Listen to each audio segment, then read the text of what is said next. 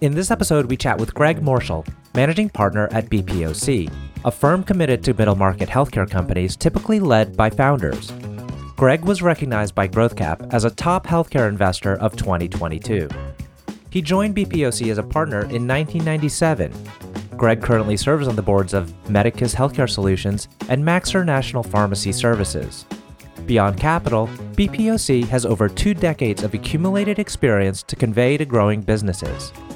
Many founder led companies represent the life's work of a group of dedicated individuals, so BPOC approaches each opportunity with respect and humility.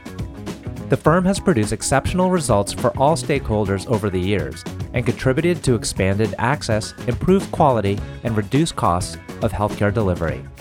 I'm your host, RJ Lumba. We hope you enjoy the show.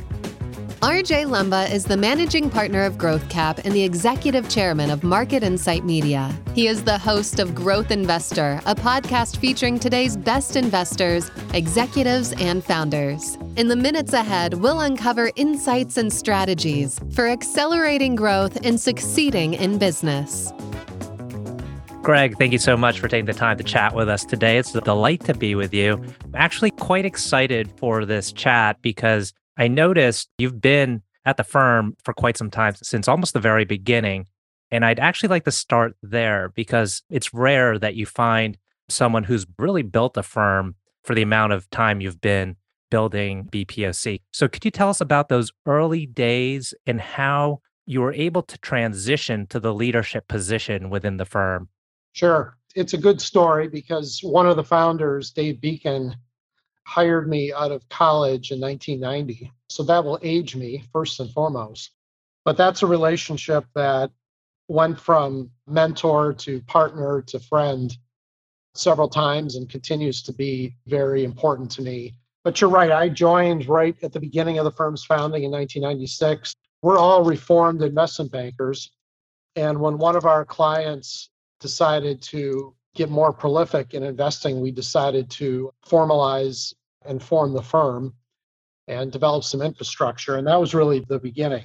We've homegrown substantially all of our talent. And I've been fortunate to grow with the firm over the last 26 years. And really, as the founders aged into retirement status, it enabled me to assume their role, which really began in 2015. So I've been in the seat now for seven or eight years, and it's been a, a wonderful journey. And it started again with the relationship that began in 1990, which is very unusual. I've, I've only had to produce one resume in my entire career. Well, there's a couple interesting points there. One is related to this mentorship. And uh, tell us a little bit more about that relationship. What was it that each of you saw in each other to have the confidence to partner up and build something together? Well, it's a very relevant topic because I've also got a young son embarking on a professional career in finance. And the work at home environment, I think, has been disruptive for young people. I just benefited from watching and learning. It's an apprenticeship business. And when you have an individual or two who is willing to be patient with you, allow you to make mistakes, but yet also show you the way, it's invaluable. There are countless Sundays I recall when I was 25 years old being in the office with Dave, watching him prepare for the next week's business and just absorbing everything he did. It was incredibly valuable. And I've tried to do that with our younger folks as well with varying success, but it, it's just so important to be in person. And one of the bits of advice I got from Dave, he said, develop your own board of directors in your head. You don't have to tell those individuals who they are or what their role is, but develop a group of people who you admire and watch and learn from them and replicate what they do best. And that advice I still use today because I'm still learning and it's a perpetual process. And that was probably the most poignant thing he ever said to me. Has that group or board of directors has that changed as you grew? It has. And you encounter new and interesting people over the course of your career. And, you know, i've swapped a few out for sure. But the concept of seeking mentors and advisors, however formal or informal, I think is just part of the perpetual learning process. And if you want to grow as an individual, one of the things that's attractive about our business is it is always changing. and there's always opportunity to learn. And that's why I think many people are attracted to it. And from my perspective, learning from others is the best way to continue that journey. The other thing you said that was interesting in the early days was that you had an investor who had interest in, it sounded like expanding maybe his exposure and his work with you.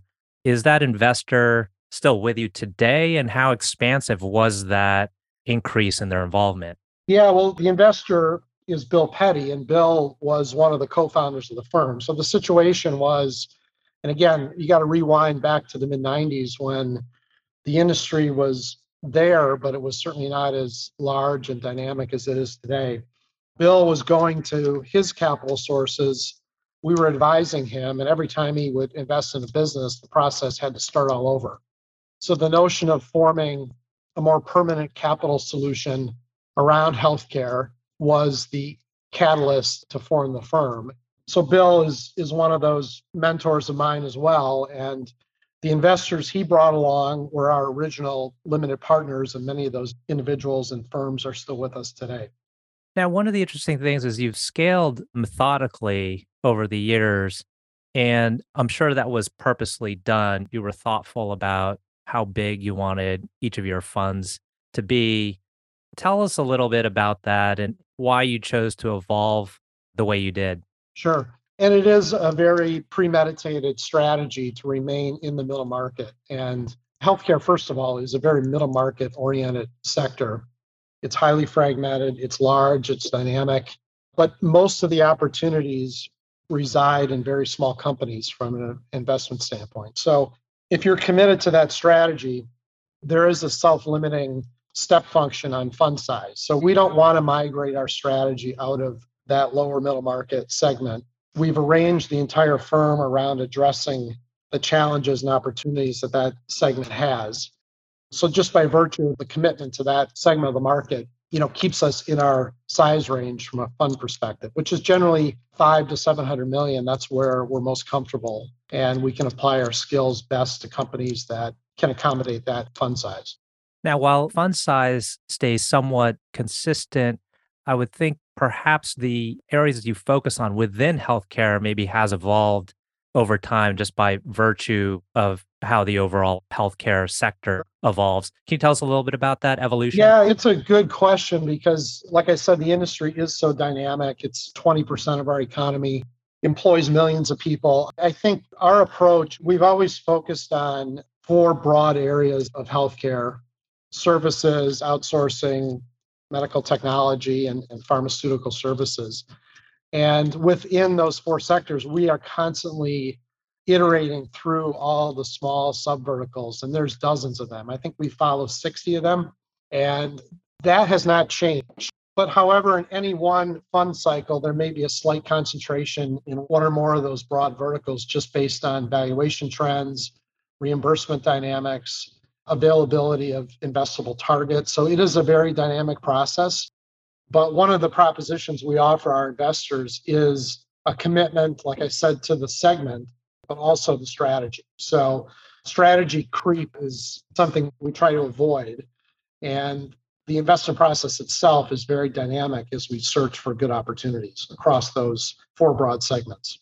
Now, within all these areas of healthcare and sub areas, how do you set up your team so you can, can appropriately address and seek out those opportunities? It's a very important question. And since we only focus on healthcare, we've got a built in advantage because we all kind of speak the same language. So the culture of the firm is such that it's very collaborative.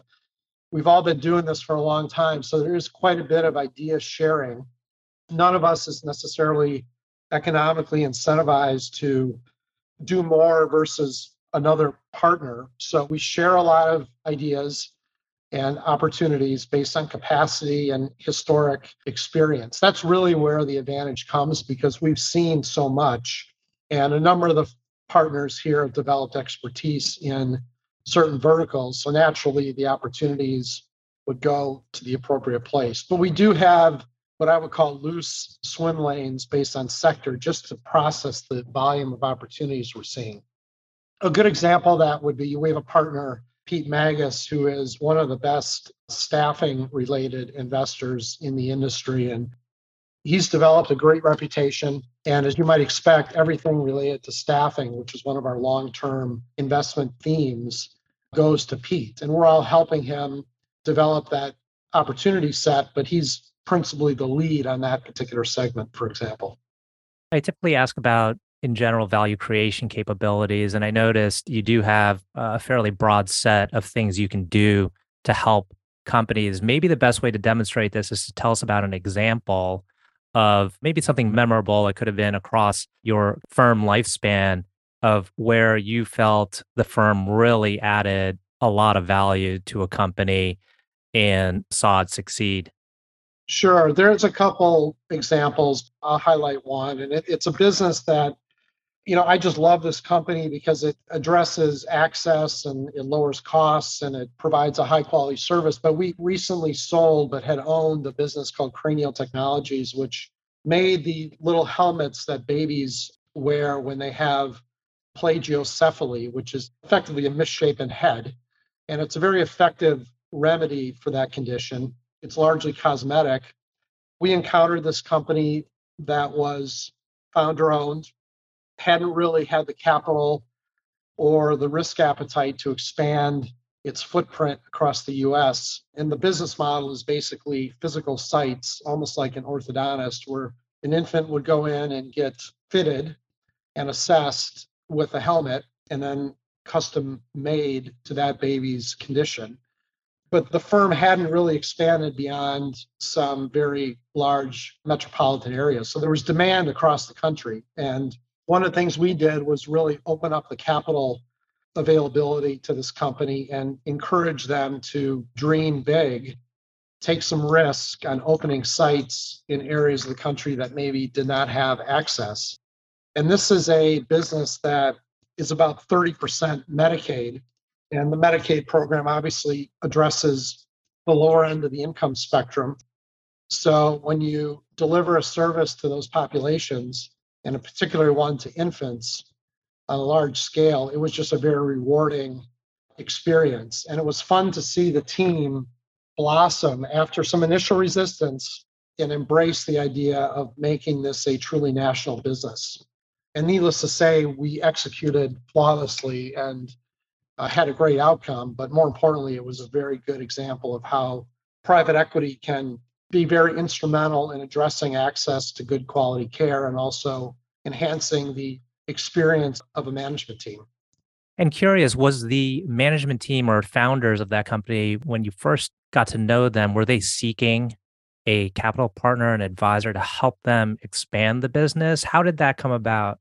Sure, there was some capital in the business already, but once again, there wasn't the light switch that had been flipped on growth. And I'll give you some numbers. They were opening about three centers a year when we invested in the business, and we got that number up to more than 15 over the course of the ensuing two years. And, and that's a very rapid growth rates. And we added a lot of management talent, including a new CEO as the founder retired. That was, like I say, fully embraced by the rest of the team. And just curious, was it something that maybe they were shy of doing because they felt like they couldn't handle more rapid growth? Or was it really that they were simply capital constrained? It was a little bit of both, but I think the more profound issue was they were risk averse and when we proposed accelerating the development, there was just a bunch of reasons why we couldn't do it, as opposed to let's figure out where we want to be and solve for the capabilities we need to accomplish that. And once you break that veil and get buy in from the broader team and they start to see some early success, you can sit back and watch to a certain degree because it really is exciting when that strategy is embraced. So that was the bigger factor. Capital is available abundantly from anybody, but putting the pieces in place to really get team buy in against a strategy that makes a lot of sense is the real key.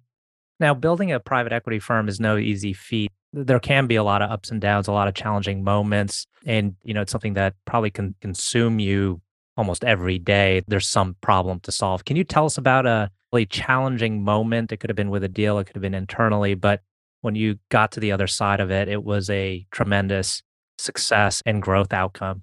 Yeah, there's always a challenge. And I'll start with just internal processes. I think those firms, I would put us in this category, that have longevity have very strong internal processes. And it sounds like table stakes, but when you go through generational leadership transition, you grow in terms of personnel. There's always risk that you get sloppy on your processes.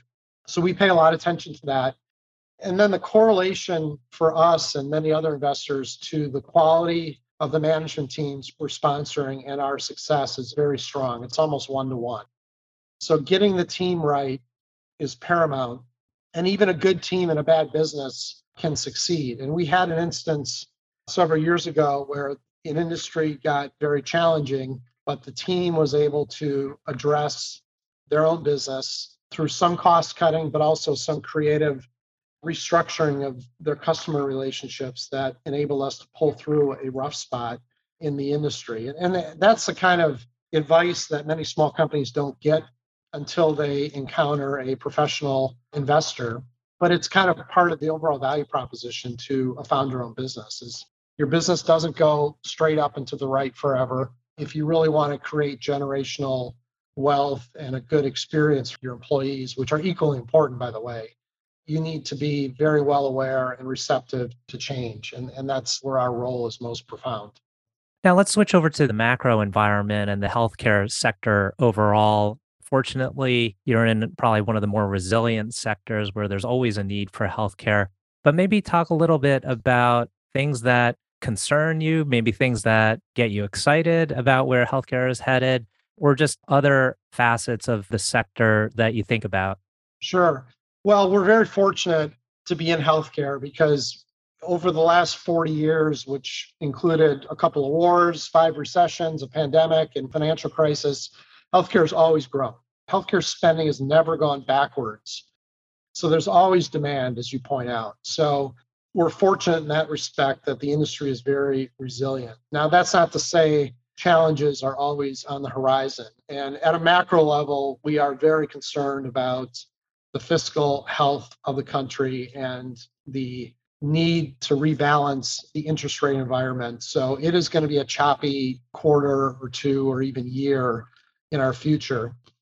But that should result in some very attractive investment opportunities because valuations are most certainly coming down. And the uncertainty often unlocks founder interest in transacting. So at a macro level, we're cautiously optimistic.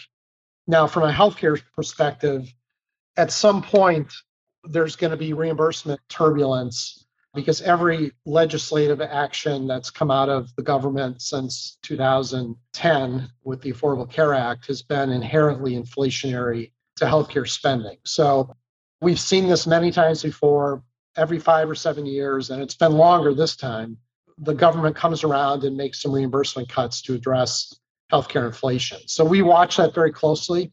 It is a challenge to kind of discover where the exposure is, but I think we've gotten very good at that over the years and manage our exposure to reimbursement changes very effectively. But that is the principal challenge over the next decade I think healthcare will face. Now, you said something interesting earlier about this new environment where young adults graduating from college and maybe not having that opportunity for mentorship thinking about this younger generation of folks moving into private equity, do you think it's going to continue to be the same model, the private equity model? How do you think private equity, if you were to start a firm today in your early 20s, what do you think would be different about it? That is a good question. I mean, the model today, particularly as you incubate junior talent, is relying on the investment banks to train and develop that talent. So almost every firm is hiring out of the investment banking community. And it's because most firms like ours and even the big ones don't have the training infrastructure to develop the basic analytical skills.